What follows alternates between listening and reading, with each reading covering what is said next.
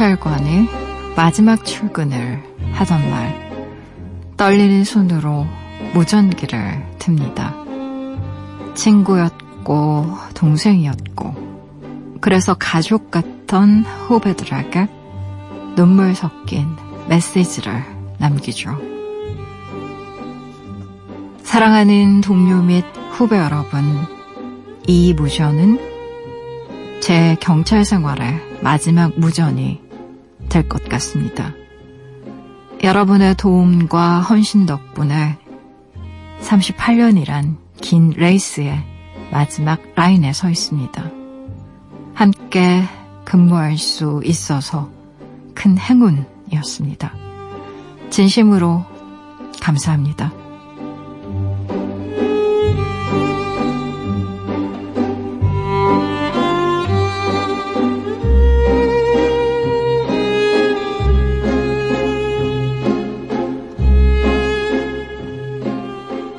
안녕한 삶. 내가 무탈할 수 있는 건 주변의 마음들이 나를 보살피고 있기 때문일지도 몰라요. 함께라는 건 그래서 참 아름다운 일일 테죠.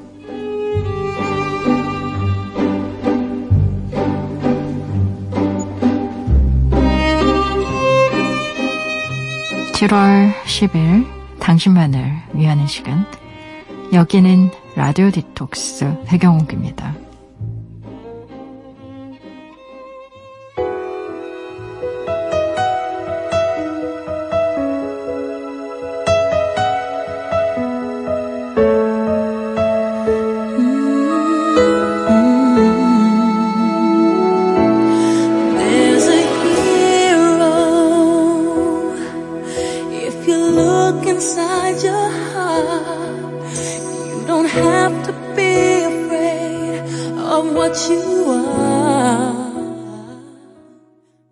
라디오 디톡스 백영옥입니다. 오늘 첫 곡은요. 머라이어 캐리의 Hero 같이 들으셨어요. 지난밤 그리고 어제 하루 잘 보내셨어요? 저는 라디오 디톡스의 DJ 소설가 백영옥입니다. 아, 이 오프닝을 읽는데 음, 이전에 봤던 기사 제가 잠깐 밑줄 상 뽑아서도 소개해드린 적이 있었는데요.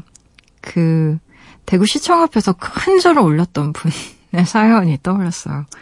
이분도 아마 비슷했던 것 같아요. 한 30, 37년, 8년 정도 이제 시청에서 공무원으로 근무를 하셨는데, 대구시청님 감사합니다. 이러면서 이제 큰 절을 올리고, 또 이제 그 아저씨, 그분의 마지막 근무 일이었다고 해요. 그러면서 님께서는 어, 이 보잘것 없는 저를 거두어 주시어 32평 아파트에서 살게 해주시고 아이들을 잘 키우게 저를 늘 도와주셨습니다. 이러면서 이제 의인화 한 거죠. 그쵸?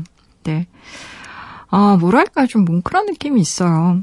음, 그런 것들이 있습니다. 뭐라고 할까요? 제가 이전에 세월호 기사 때도 보면서 정말 가슴이 미어졌던 장면은 그 5만원짜리 봉투였거든요. 아이들에게 그 부모님들께서 수학여행 간다고 했던 아이들의 가방 안에 넣어주었던 흰 봉투 안에 들었던 돈이 5만 원인데 그게 어떤 돈이었겠어요, 그쵸? 음, 고 나이 또래 그리고 어 그만큼 사는 사람들의 어떤 살림살이 또 아이에게 더 많이 주고 싶은 마음도 있었을 거고 아껴 쓰라고 했던 마음도 있었을 텐데 그런 것들이 의미하는 어떤 뭉클함이 있고요. 그 대구시청에서 큰절하셨던 그 공무원분의 마음이라는 것도 또 그 서른 중평 아파트라는 말도 저는 좀 많이 뭉클하더라고요. 그래서 음 남성분들 특히 이제 퇴직할 때 마음이 굉장히 이렇게 뭉클해지는 경우가 많은 게 어, 본인의 어떤 정체성 그리고 본인의 어떤 꿈 비전 이런 것들을 그 옛날에는 직장에 마구 모두 쏟아 붓는 분들 참 많으셨잖아요. 물론 지금에야 어, 직업이나 직장에 대해서 갖는 우리의 마음이랄까 자세랄까 이런 게 조금씩 변화하고 있다고는 하지만 그 시절에는 그 직장이라는 것이 내게 갖는 어떤 의미라는 게 음, 컸던 것 같아요. 그리고 어, 우리에게 끼니를 먹게 해주고 따뜻한 밥을 마련해주는 어떤 직장, 직업이라는 점을 생각하면 좀 경건한 그런 느낌도 들고요. 아, 라디오 디톡스 배경옥입니다. 이 시간에 듣고 싶은 노래도 좋고요. 나누고 싶은 이야기도 좋아요. 지금 여기로 말 걸어주시겠어요? 짧은 건 50원, 긴 문자와 사진 첨부 문자는요, 100원이 추가되는 샵 8001번이고요. 무료인 미니, 미니 어플로도 참여 가능합니다. 다시 듣기와 팟캐스트로도요, 언제든지 함께 하실 수 있어요. 내가 내 곁에 있을게. 언제나 넌 혼자가 아니란 걸 내가 알 수 있게. 여기 이곳에 있을게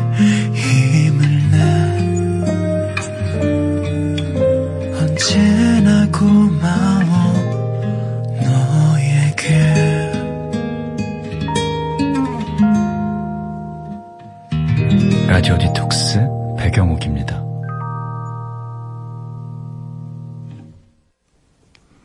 라디오 디톡스 배경옥입니다. 함께하고 계시고요. 여러분이 보내주신 사연들 만나봐야죠. 3021님, 백장님은 달력 쓰세요? 방 정리를 하다가 은행에서 받은 달력을 찾아서요. 책상 위에 대충 올려놨는데, 아, 이상하게 자꾸 눈이 가요. 그전엔 몰랐는데 시간 가는 게 보이는 기분이에요. 하반기는 하루하루 알차게 쓸 것 같아요. 라고 보내주셨나요? 어, 그럼요. 저는 달력 씁니다. 꼭! 그래서 12월에 달력 사요. 이렇게 책상 위에 이렇게 올려놓을 수 있는 탁상 달력도 쓰고, 또 뭐, 여기저기 좀 많이 적어 놓는 편이기도 해서 달력은, 어, 꼭 챙겨서, 음, 근데 이제 갑자기 생기는 경우도 많잖아요. 달력 같은 경우에는 뭐 사은품으로 받는 경우도 있고, 은행에서 받는 경우도 있는데, 저는 직접 사는 것도 좋아해서요. 달력 꼭 삽니다.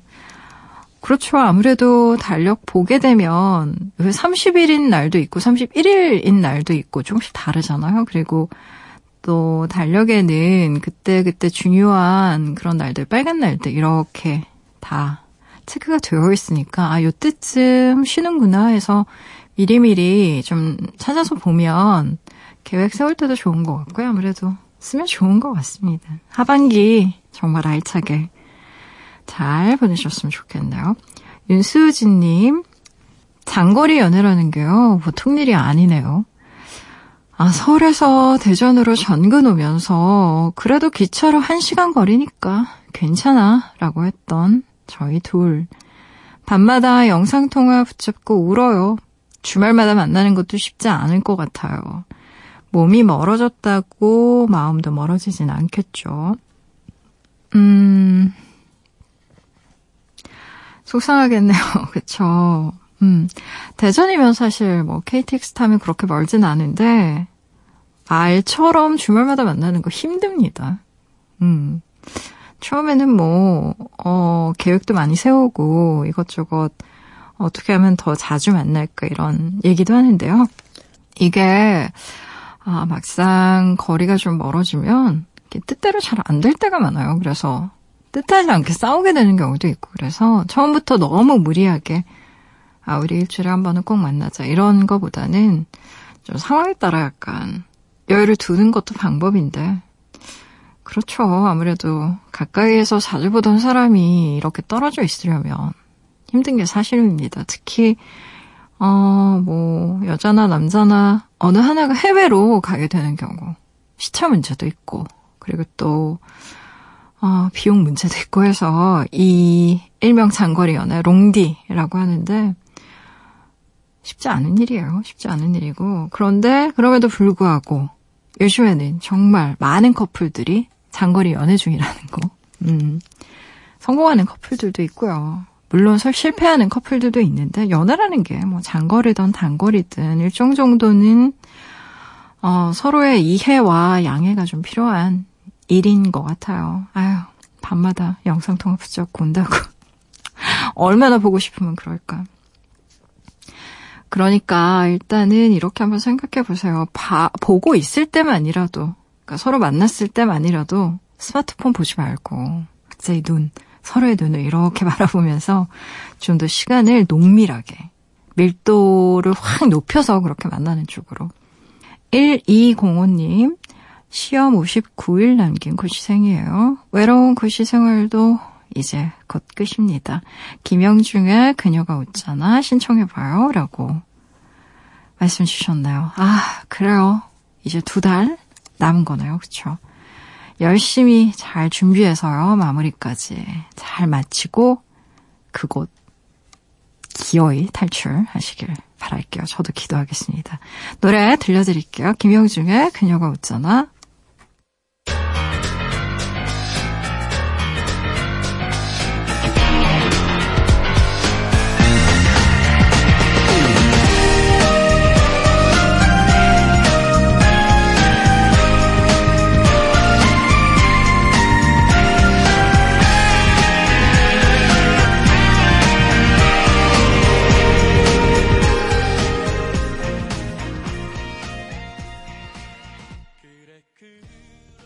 중에 그녀가 웃잖아 듣고 오셨어요. 라디오 디톡스 배경옥입니다. 함께하고 계세요.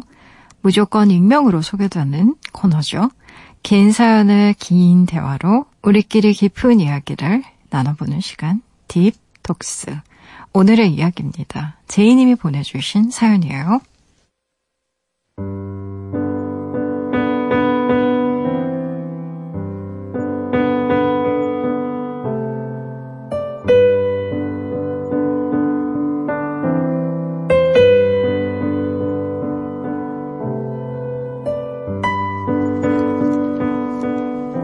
작년 가을 회사 선배 소개로 한 남자를 만났습니다.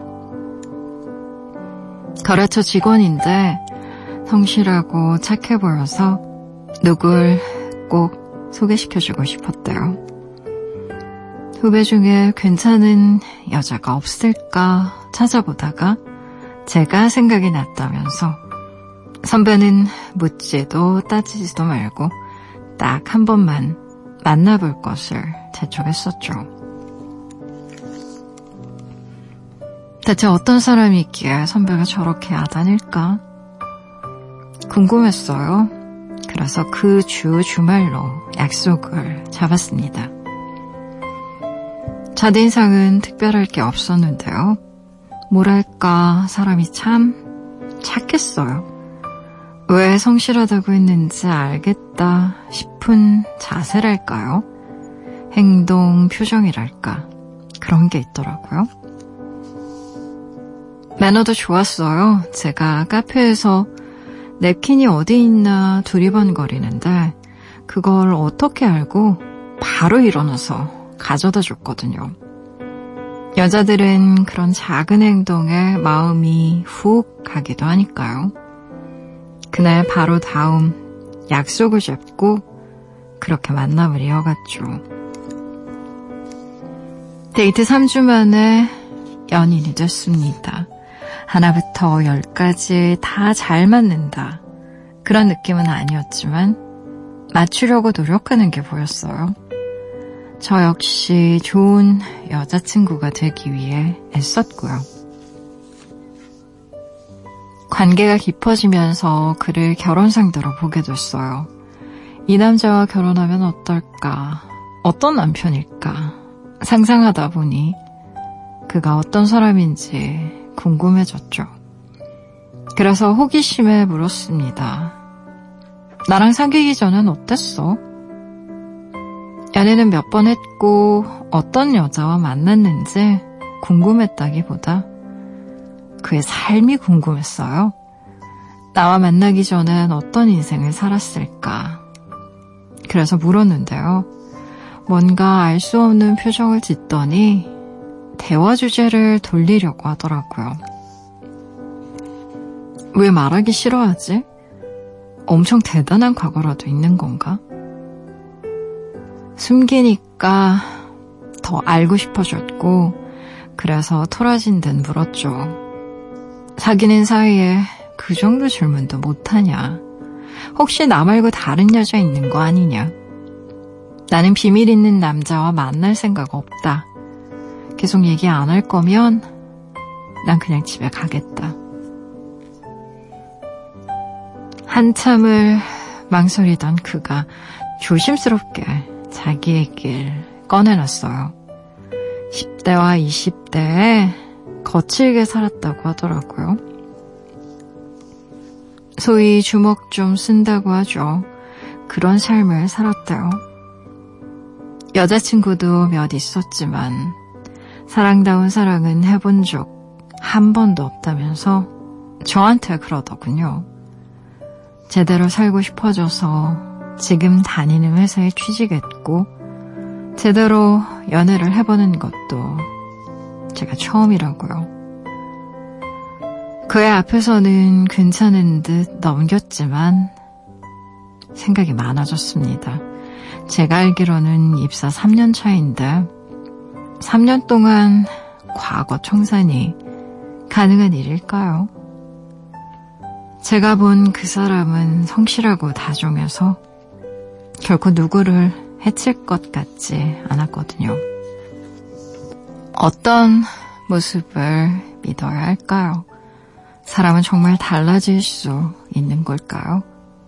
혼란스러운 밤이에요, 백장님.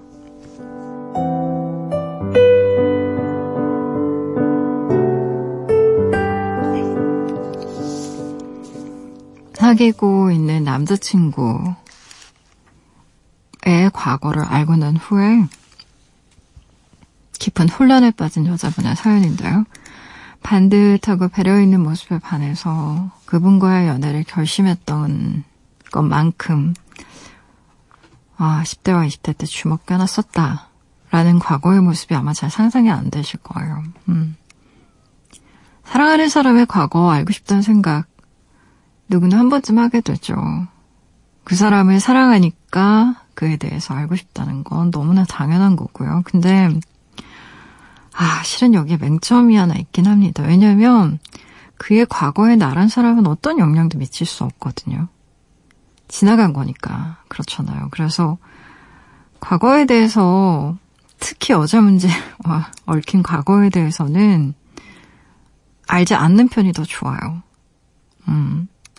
이게 그, 그 사람의 과거가 현재의 연애를 엉망으로 만드는 경우도 상당히 많이 있거든요. 그래서 개인적으로는 내가 사랑하는 사람의 과거 연애 문제에 대해서는 피참고하는 게 좋다고 믿는 쪽인데, 어, 지금 사연 주신 분 같은 경우에는 그게 궁금했던 게 아니라 이분의 삶 자체가 궁금했던 것 같아요. 이 말의 뜻은 뭐냐면, 이분이 본인 얘기를 너무 안 하셨던 거지. 그러니까 연애하는 동안.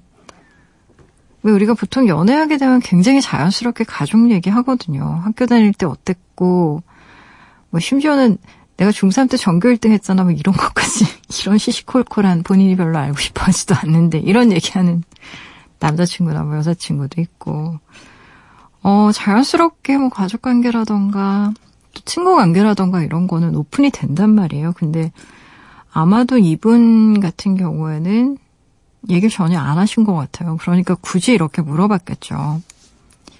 근데 이런 부분에 대해서 좀 얘기하기 거부하는 사람들 도 있죠. 특히 어린 시절에 부모님과의 관계가 좀 좋지 않았거나 폭력이나 왕따 경험이 있었다거나 이런 경우에 과거에서 벗어나고 싶은 생각 많이 하니까 어 폭력 사건 그리고 범죄 사건 이렇게 일어나면 보통 탐문 조사 같은 걸 많이 하잖아요. 근데 왜 우리가 뭐 이런 시사 프로 같은 거 보게 되면은 기자가 탐문 조사할 때 꼭 그 범죄 현장에서 그 주위의 이웃들한테 물어봅니다. 범인에 대해서 평소 어떤 사람이었는지. 그러면 사람들이 가장 많이 하는 말이 그런 말이에요. 착한 사람이었어요.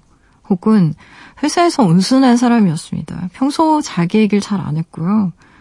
그런 일을 할 만한 사람이라고는 정말 생각 안 합니다. 뭐 이런 이런 좀 아, 그 사람은 정말 범죄자 같았어요. 이런 얘기는 안 나온단 말이에요. 그쵸. 대개는 되게 내성적이고 온순한 사람들이 많아요. 그리고 본인 얘기 잘 안 하고. 그러니까 제 얘기, 제가 왜 굳이 이런 얘기를 하는 거냐면요. 한 사람의 모습을 단편적으로 봐서는요, 절대 알 수가 없어요. 그냥 우리는 하나의 이미지를 갖고 있을 뿐이지 그 사람이 어떤 사람인지 잘 모릅니다. 하나의 해석을 갖고 있는 거예요.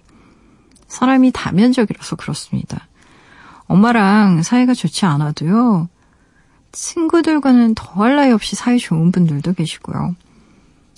회사에선 정말 더할 나위 없는 호의인데 집에서는 정말 폭력을 일삼는 그런 분들도 있습니다. 어, 사람은요, 하나의 관계 속에서 하나의 정체성만 가지고 사는 게 아니거든요. 우리는 관계에 따라서 굉장히 다양한 얼굴로 살아요. 그래서 다른 사람한테는 되게 구두쇠인 사람도 나한테는 정말 한정없이 관대해지기도 하고요. 그래서 인간관계라는 게 더 어려운 겁니다.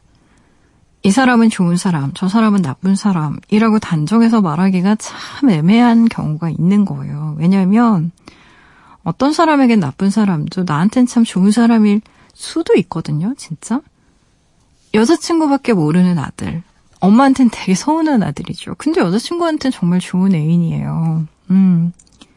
그럴 수 있다고요. 물론 제 얘기의 전제는요. 그 사람이 타인에게 경제적, 정신적, 물리적 해를 끼치는 범죄를 저지르지 않았다는 전제가 필요합니다. 사연만 읽어서는 이분의 10대, 20대 주먹을 썼다는 일이 어떤 건지는 구체적으로는 잘 모르겠어요, 저도. 음, 저한테 질문하셨거든요. 그의 어떤 모습을 믿어야 할까요? 라는 질문은 너무나 어려운 얘기입니다. 어, 제가 그렇기 때문에 최대한 제 3자적인 관점에서 지금 말씀드릴 수 있는 선에서만 말씀을 드리면 이래요. 왜냐면 이게 다 소설 쓰는 거거든요. 저도 이분 잘 모릅니다. 어, 본인의 머릿속에서 상상하는 게 아니라요. 본인이 직접 겪고 느낀 것을 일단은 믿어야 하지 않을까요? 라는 얘기 정도는 할 수 있을 것 같아요. 근데 사람 마음이라는 게 한 번 이렇게 의심이 또아리를 틀면 아, 저 사람의 실제 모습도 저럴까? 혹시 연기하는 거 아닐까? 연애가 끝나고 결혼하게 되면 혹시 본 모습이 드러나지 않을까? 이렇게 계속 본인을 괴롭히는 질문이 끊임없이 이어지거든요, 정말로. 많은 분들이 사람 변하지 않는다라고 얘기하세요. 사람이 어떻게 그렇게 쉽게 변하나요? 그쵸? 근데 저는 사람 변한다고 생각합니다. 그리고 믿고 싶어요, 그렇게. 무엇보다 시간이 사람을 변하게 만든다고 생각하거든요. 혼자 있는 게 좋아서 혼자 여행 다니던 사람들도 나이 들면 둘이 되고 싶어 하는 경우도 있고, 정이라고는 하나도 없었던 그런 냉정한 사람도 아이 낳고 키우면서 연약한 것에 대한 관심이 늘어나는 사람들도 있어요. 근데 우리는 변화를 되게 드라마틱하고 돌연한 무엇이라고 생각하는 경향이 많기 때문에 오해하는 경우가 많습니다. 특히 개과천선. 이라는 말도 그런 맥락에서 생각해 볼 수 있는 얘기인데요. 근데, 하, 실은 참 재미없는 얘기지만요. 변화는 되게 굉장히 느립니다. 앞으로 나아갔다 뒤로 빽하는 걸요. 정말 무시로 많이 해요. 뭐 수십, 수백, 뭐 수천 번씩 하기도 합니다. 이랬다 저랬다 막 계속 좋아졌다 나빠졌다. 그러면서 조금씩 변하는 거거든요. 근데 다만 멈추지 않는 게 제일 중요한 건데, 그래서 내가 변할 거라는 걸 스스로 믿지 못하는 사람들도 많고요. 중간에 포기하는 사람이 많아요. 많아요. 많아서 변하지 않는다고 생각하는 사람들이 많은데요. 어, 물론 제 얘기도 100% 진실이 아니에요. 왜냐면 어떤 사람들은요. 정말 깨달음이나 어떤 계기를 통해서 좀 급격히 변화하기도 하거든요. 공부 작피하고 있다가 어떤 계기로 공부에 딱 매진해서 성과 내는 사람도 있고, 알코올 의존증이 굉장히 심각했다가 정말 단주에 한 방에 성공하는 분들도 계시긴 계셔요. 진짜. 그렇기 때문에 제가 지금부터 훨씬 근본적인 질문을 드리려고 하는데 되게 어려운 질문입니다. 사람이 변하는가, 변하지 않는가보다 훨씬 더 근원적인 질문이 있어요. 그게 뭐냐면요. 사람이 변한다고 믿고 싶으신 거예요? 아니면 변하지 않는다고 믿고 싶은 거예요? 이게 훨씬 더 중요한 문제예요. 사람이요, 똑같은 사건에 처해도요, 저마다의 대응 방식이 다 다릅니다. 왜냐면 해석이 달라서 그래요. 제가 자주 하는 비유지만, 물잔에 컵이 반이나 차 있다고 말하는 사람도 있고요, 반밖에 차 있지 않다고 말하는 사람도 있거든요. 두 사람이 같은 삶을 살 수는 없어요. 좀 다른 겁니다, 많이. 직장인 건강 진단 때, 암 진단을 받았어요. 이건 그냥 팩트죠. 사실입니다. 그 사실 자체는 변하지 않아요. 암 진단 받은 거. 하지만, 와, 내가 암에 걸렸으니까 앞으로 나는 금방 죽을 거야. 라는 건 진실이 아니에요. 우리는요, 팩트를 좋아하지만 사실과 진실은 좀 다른 겁니다. 암에 걸렸다고 다 죽지 않거든요. 그래서 사람은 제가 하고 싶은 얘기는 사람은요, 결국 믿고 싶은 걸 믿게 돼요. 주위에서 아무리 바른 말, 옳은 말 해줘도요, 결국 본인이 듣고 싶은 거 듣고 보고 싶은 거 봐요. 사람은 변할까, 변하지 않을까라는 것보다 더 본질적인 질문은요, 본인이 그걸 믿고 싶은지 아닌지에 대한 거고요. 그것에 대한 정말 솔직한 답변을 스스로에게 할 수 있을 때 이 문제에 조금 더 본질적으로 가서 와닿을 수 있어요. 제가 20대 내내 그 사랑에 대한 생각을 정말 많이 했는데 사랑에 많이 실패했죠. 사랑에 많이 실패하면서 사랑이 있다고 믿질 않았어요. 기본적으로. 사랑이 영원하다고 믿지도 않았고. 하지만 그때 저를 이렇게 생각해 보면 사랑이 없음에도 불구하고 있다고 믿고 싶다. 라는 마음을 가지고 있었더라고요. 왜냐면 그래야 누군가를 사랑할 용기를 낼 수 있을 것 같았거든요. 사람의 생각은요, 고정적이지 않습니다. 계속해서 바뀌어요.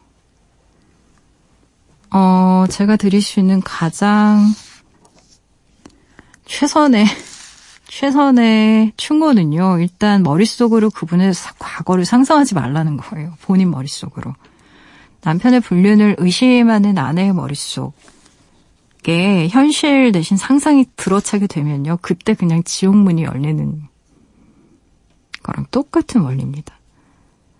지금 본인의 머릿속에 상상이 아닌 현실을 더 많이 채워 넣어야만 이 관계가 유지가 돼요. 유지가 될 거예요. 그러니까 그분과 대화하셔야 됩니다. 정말로. 그에게 관심을 쏟아보면 그의 과거에 폭력이라는 단어만 있는 게 아니라는 것도 알게 될 거예요. 이보다 더 중요한 건 그의 과거에 어째서 폭력, 그가 과거에 어째서 이 폭력이라는 단어에 물들어 있었는지를 아는 겁니다. 그게 가정 환경 때문이었는지 아니면 학교 문제 때문이었는지 알게 되는 거. 우리가요, 누군가에게 사랑받고 있다라는 느낌이 들 때는요, 정말로. 내가 잘나고 예뻐서가 아니라 그 사람이 나의 결핍과 취약함에도 불구하고 나를 이해해 줄 때, 거든요. 폭력이요. 아무리 좋게 얘기하려고 해도 기필코 나쁜 것이죠. 정말 그래요. 근데 그 폭력의 뿌리와 원인을 이해하게 되면요. 연민은 작동합니다. 연민. 어릴 때 많이 맞고 자란 아이가 폭력 대물림의 희생자가 돼서 아버지에게 폭력을 휘둘렀다라고 하면 우리는 대체로 그 범죄 행위를 논하기 이전에 인간적인 연민을 갖게 되죠. 그 폭력의 인과관계를 이해하게 되면서 생기는 일종의 연민이 있어요. 있거든요. 그래서 행동 자체보다 그 행동이 어떻게 나왔는지 아는 건 중요합니다. 생각보다. 어째서 그런 행동을 할 수밖에 없었는지 납득하거나 혹은 이해하게 되면 피해자가 가해자를 용서하게 되는 기적도 생겨요. 흔하진 않지만. 음, 사랑하니까 결혼할 마음까지 들었던 걸 거예요. 그쵸? 이게 얼마나 힘든 일인지 압니다. 어, 제가 이 얘기를 굉장히 조심스럽게 드리는 이유는 이 과정들이 굉장히 힘들 것이기 때문에 그래요. 충분히 예측 가능한 얘기죠. 근데 일단 이런 과정 없이 나의 상상이 나를 너무 괴롭혀서 무작정 그냥 헤어진다면 아마 마음속에 후회가 많이 남으실 겁니다. 남아요? 기필코 후회는. 내가 그때 도망가 버렸구나. 너무 나약해서. 그렇기 때문에요. 내가 할 수 있는 걸 해본 후에 결정해도 늦진 않아요. 물론 그분이 끝끝내 마음을 열지 않아서 자신에게 있었던 어둠이나 폭력에 대해서 그 폭력의 기원에 대해서 단 한마디도 하지 않겠다라고 선언했다. 내가 노력하고 기다려줬음에도 불구하고 그것에 대해서 함구했다라고 한다면 그때는 이 관계에 대해서 좀 진지하게 재고해 보셔야죠. 음. 아, 얼마나, 얼마나 힘드실까요? 많이 힘드실 것 같아요. 혼란 때문에 마음이 많이 피폐해졌을 텐데요.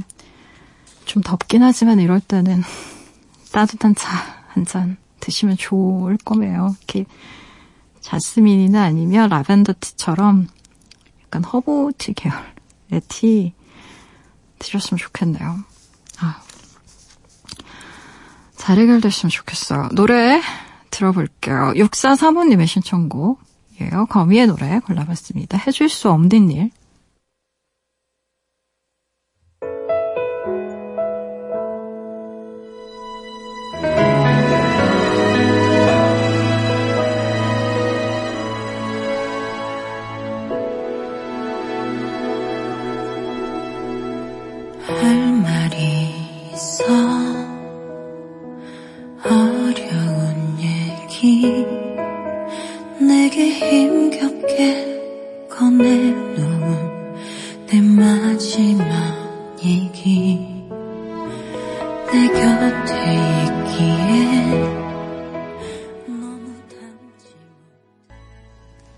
거미의 해줄 수 없는 일 듣고 오셨어요. 라디오 디톡스 백영옥입니다. 함께하고 계세요. 포털 사이트에 라디오 디톡스 백영옥입니다. 치시고요. 홈페이지에 들어오시면 딥톡스 게시판이 있습니다. 언제든 편한 시간에 이야기 올려주실 수 있게 게시판에 늘 열려 있으니까요. 생각나실 때 들어오셔서요. 편하게 글 남겨주세요. 사연 더 볼까요? 5056님, 초등학교 3학년 조카한테 제가 쓰던 스마트폰을 줬는데요. 하루에 하나씩 동영상을 보내와요. 이모, 보고 있어? 로 시작해서, 이모, 보고 싶어. 로 끝나는 영상인데, 길도 찍고, 하늘도 찍고, 나무도 찍고, 내용은 없지만, 귀여워요. 이 애교가 얼마나 갈까요? 지훈아, 이모도 보고 싶어. 라고 보내주셨네요. 음, 아휴, 진짜 귀엽다. 길도 찍고 하늘도 찍고 나중에 여자친구 찍어서 보내주는 거 아닌가요? 초등학교 3학년. 아, 요즘에 아이들이 좀 조숙해서 3학년이면 또 마냥 애기 같진 않은데 좀 늦는 애기들도 있으니까. 아휴, 조카 얼마나 귀여울까. 근데 이런 귀염귀염함은 그리 오래가지 않습니다. 5056님. 그 조카 바라기였던 저를 보고 있으면 이게 아마 곧 이제 끝날 날이 올 거예요. 그러니까 지금 이런 귀염둥이 시절에 많이 아이와 함께 이렇게 생활도 하시고 또 사랑도 주고받으면서 만끽하셨으면 좋겠네요. 최정은님, 백장님 살고 드셔보셨어요? 마트에서 장을 보는데 어디서 달콤한 냄새가 나서 가봤더니 살구가 있더라고요. 모르고 지나칠 뻔 했는데 역시 향기는 대단해요. 라고 또 보내주셨어요. 아, 살구를 사서 먹지 않고요. 따서 먹었던 기억이 있어요. 살구나무가 있었거든요. 그래서, 아, 살구. 그 보통 약을 많이 안 치면 벌레가 정말 많이 먹잖아요. 살구도 정말 깨알같이 벌레들이 파먹어가지고 이렇게 군데군데 벌레 어, 파먹은 자국이 있는 살구를 시골에서 많이 따서 먹었었는데 너무 맛있죠. 그쵸. 음. 어, 이제 여름이니까 여름 과일 한참 많이 나올 때잖아요. 또 이 계절이 아니면 먹을 수 없는 과일들.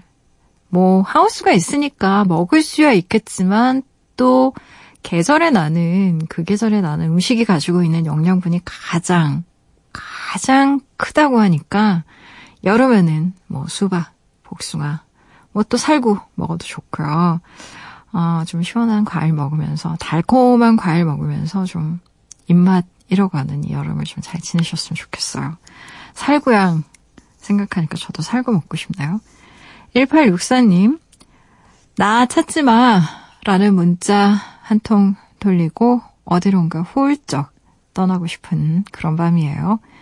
1년에 한 번씩 누구나 떠날 수 있을 때 떠날 수 있는 기회. 아니, 의무가 주어진다면 얼마나 좋을까요? 볼빨간 사춘기에 여행 듣고 싶어요. 라고 보내주셨나요? 음, 이걸 여행병이라고 하는데요. 이제 슬슬 여름이 다가오니까, 하, 정말 빨리 떠나고 싶다. 이렇게 근질근질, 몸이 근질근질 하신 분들 많으신 것 같아요. 음, 떠나기 전에, 어, 떠나고자, 그리고 또 떠나기 위해서 뭐 이런저런 준비하잖아요. 뭐, 어디로 갈까부터, 어디에서 묵을까부터, 어디, 어떻게 갈까, 뭐 이런 것들을 계획 세우는데, 이런 계획 세우는 것 자체도 뭐 굉장히 재미있는 일이고, 또 1864님이 얘기해 주신 것처럼, 뭐 휴가가 아니라 정말 문득 다 끊어버리고 그냥 나 혼자 어딘가에 처박혀 있고 싶을 때 있잖아요. 혼자 바다라도 보고, 산이라도 타고 이러고 싶을 때 있는데, 아, 이럴 때 정말 딱 떠날 수 있다면 얼마나 좋을까요? 근데 되게 우리는 참 해야 될 것도 많고 또 치러야 될 것도 많아서 그러지 못하죠. 음, 그러니까 노래라도 들읍시다. 볼빨간 사춘기의 노래 골라왔어요. 여행.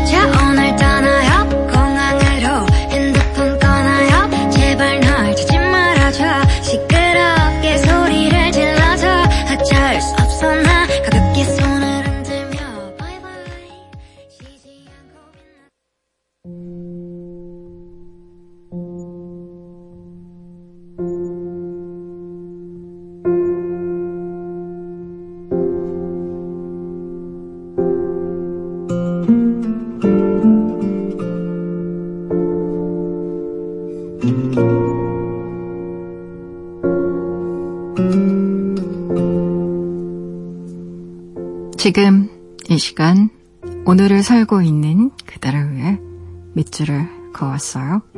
밑줄 사용법.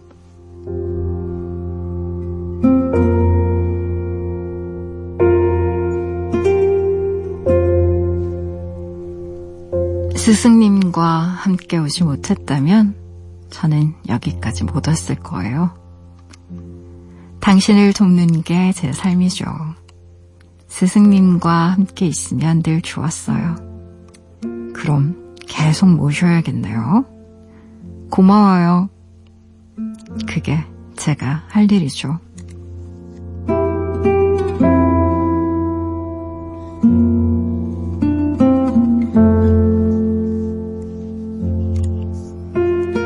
밑줄 사용법 오늘은 다큐멘터리 다시 태어나도 우리 안에서 밑줄을 그어왔어요.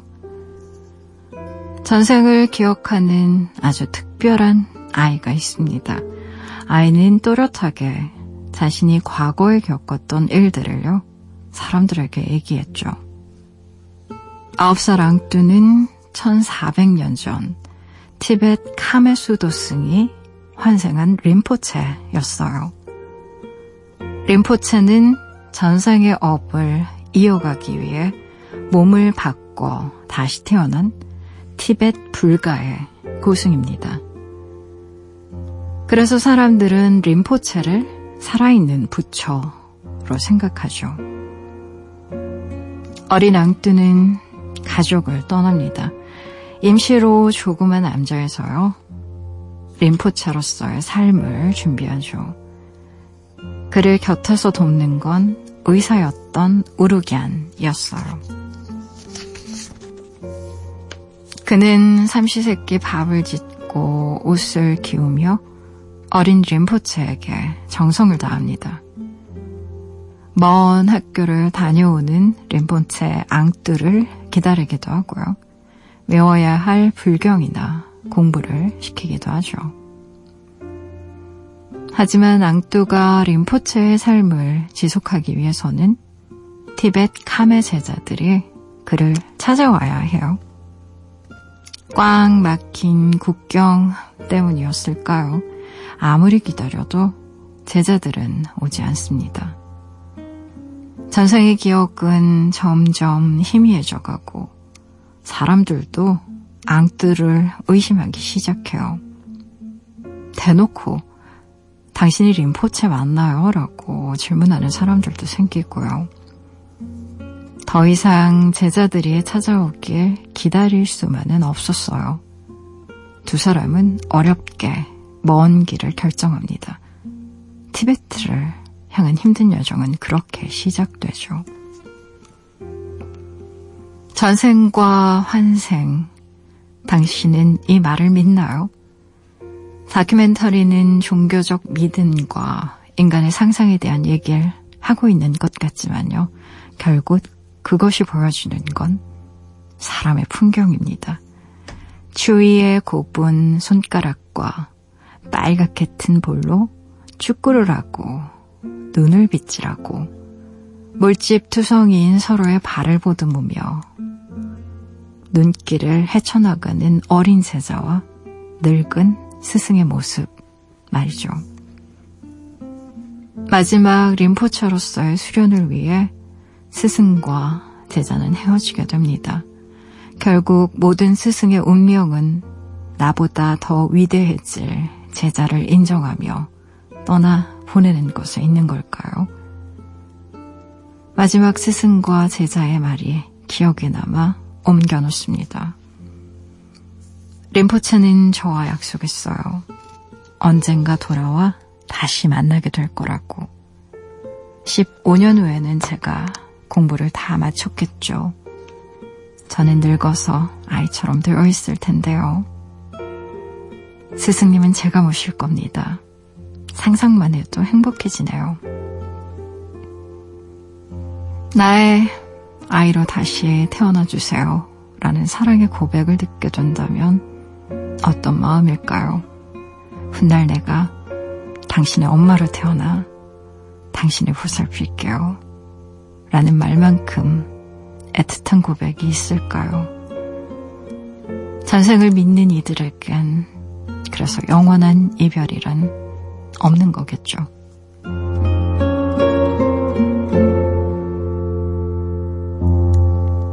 오늘 끝곡으로요. 엔야의 Maybe Be 같이 들으시고요. 지금까지 라디오 디톡스 배경옥이었습니다.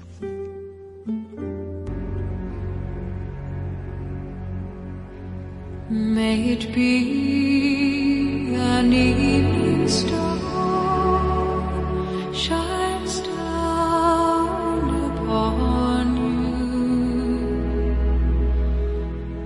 sweet peace.